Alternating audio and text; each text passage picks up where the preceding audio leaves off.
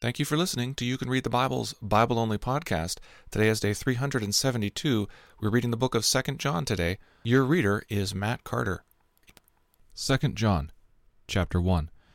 The elder to the elect lady and her children, whom I love in truth, and not only I, but also all who know the truth, because of the truth that abides in us and will be with us forever.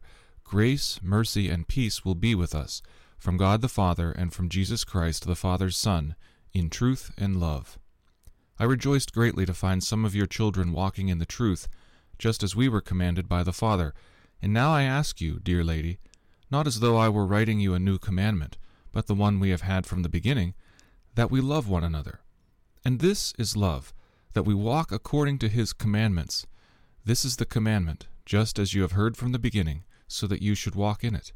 For many deceivers have gone out into the world, those who do not confess the coming of Jesus Christ in the flesh. Such a one is the deceiver and the Antichrist. Watch yourselves, so that you may not lose what we have worked for, but may win a full reward. Everyone who goes on ahead and does not abide in the teaching of Christ does not have God. Whoever abides in the teaching has both the Father and the Son. If anyone comes to you and does not bring this teaching, do not receive him into your house, or give him any greeting for whoever greets him takes part in his wicked works. Though I have much to write to you, I would rather not use paper and ink. Instead, I hope to come to you and talk face to face, so that our joy may be complete. The children of your elect sister greet you.